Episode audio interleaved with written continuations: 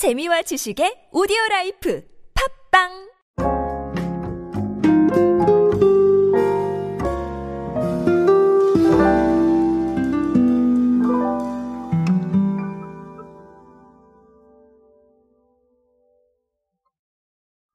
여러분은 술안주로 어떤 것들을 좀 많이 선호를 하시는 편입니까?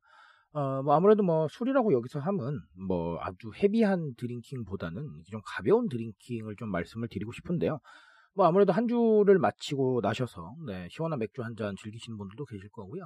아니면 지인분과 가벼운 술자리 네, 많이들 하시는 분들도 계실 겁니다. 어, 뭐 사실 취향에 따라서 다 다르신 거기 때문에 뭐 안주로 뭘 많이 드시느냐 뭐 이런 거를 말씀을 드리긴 조금 어려울 것 같기도 합니다. 제가 질문을 드려놓고도 어, 그런 생각이 드네요.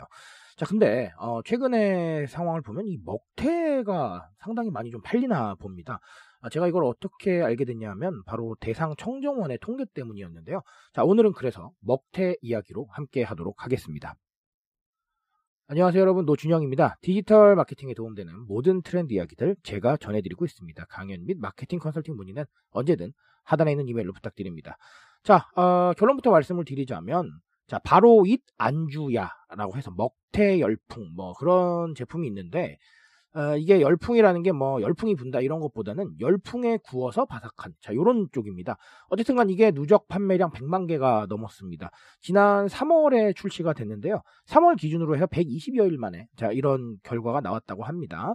어, 이 제품은 정정원이 7, 80년대에 맥주 안주로 유행을 했던 먹태를 뉴트로 트렌드에 맞춰서 좀 재해석한 제품이다. 이렇게 보시면 되겠고요.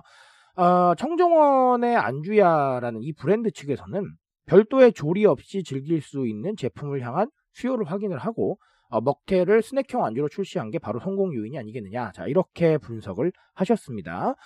어, 저는 사실은 맞다고 봅니다. 이게 어느 정도까지 영향을 미친 것 같은데, 뭐 사실 홈술 트렌드도 어느 정도 영향을 미쳤을 거고요. 어떻게 보면 좀 가벼운 이 음주를 즐기시는 이런 상황들도 영향을 미쳤을 것이다 라고 보고는 있습니다.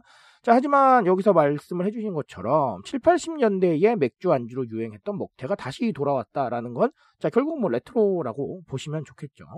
사실 우리가 레트로의 영향을 많이 받고 있습니다. 과거에 대한 것들을 여전히 좀 많이 즐기는 경우도 많고요. 자, 그런 게 아니라고 하더라도, 어, 과거에 사용했던 걸 다시 살리는 경우도 있고요. 아니면 좀 과거에 히트를 쳤던 것들을 지금 세대에게 다시 소개하는 자 이런 경우들도 있습니다.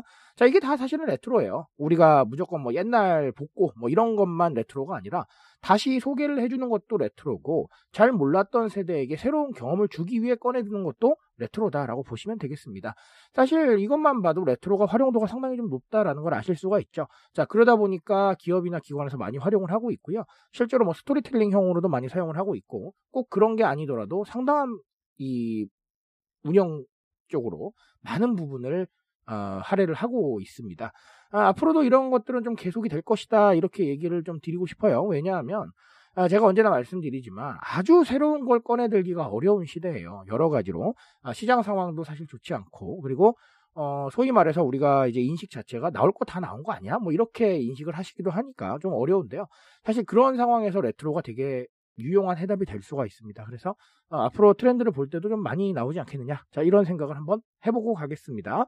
자, 그리고 또 다른 하나는 별도의 조리 없이 즐길 수 있는 제품의 수요를 확인했다. 자, 이런 얘기가 있었는데, 자, 어느 거랑 연결되나요? 네, 맞습니다. 편리미엄과 연결이 되죠. 사실 조리 과정이 들어갔다면 이만큼 팔렸을까라는 생각을 저는 조심스럽게 하기도 합니다. 왜냐하면, 자, 어렵고 불편하고 시간 많이 투자해야 되고 이런 것들을 어, 대중들이 그렇게 즐기지 않는 상황이거든요. 그래서 편리미엄, 편리함이 곧 프리미엄이다.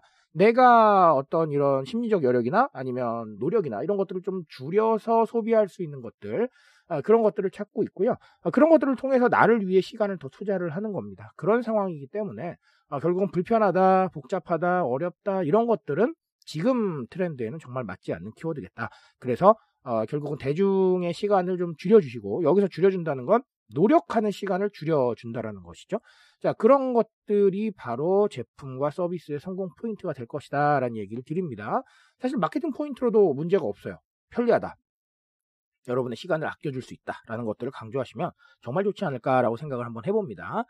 자, 아, 어쨌든 간 그래서 어, 이런 부분들이 어느 정도 영향을 줘서 어, 출시 120여일 만에 아마 100만 개가 나가지 않았겠느냐. 자, 이렇게 생각을 하고 있습니다. 자, 이 부분을 가지고 뭐 우리가 그대로 할 필요는 없겠지만 어, 왜 이렇게 많이 팔렸을까라는 이 부분에 대해서 해답을 좀 찾아보시고요. 어, 우리 상황에서도 어, 좀 참고하실 수 있는 게 있다면 좀 더 움직여 보시면 어떨까라는 생각 해보고 가겠습니다. 저는 오늘 여기까지 말씀드리겠습니다. 트렌드에 대한 이야기 제가 책임지고 있습니다. 그 책임감에서 열심히 뛰고 있으니까요. 공감해 주신다면 언제나 뜨거운 지식으로 보답드리겠습니다. 오늘도 인싸 되세요, 여러분. 감사합니다.